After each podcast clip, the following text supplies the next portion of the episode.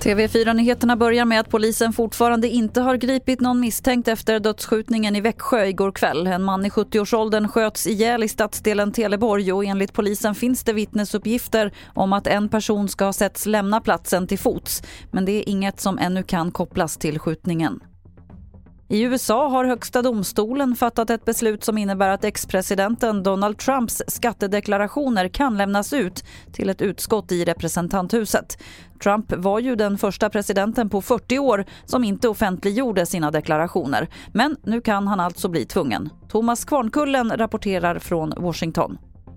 Det finns inget just nu som tyder på att de inte kommer att lämnas ut. Däremot så vet vi inte när detta sker och när utskottet i representanthuset kommer att få se siffrorna man har velat granska under flera år. Dessutom är det inte säkert att informationen i deklarationerna kommer att göras offentligt.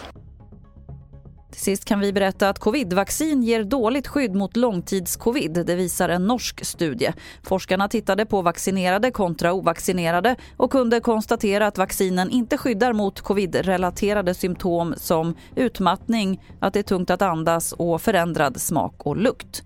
Fler nyheter finns på tv4.se. Jag heter Lotta Wall.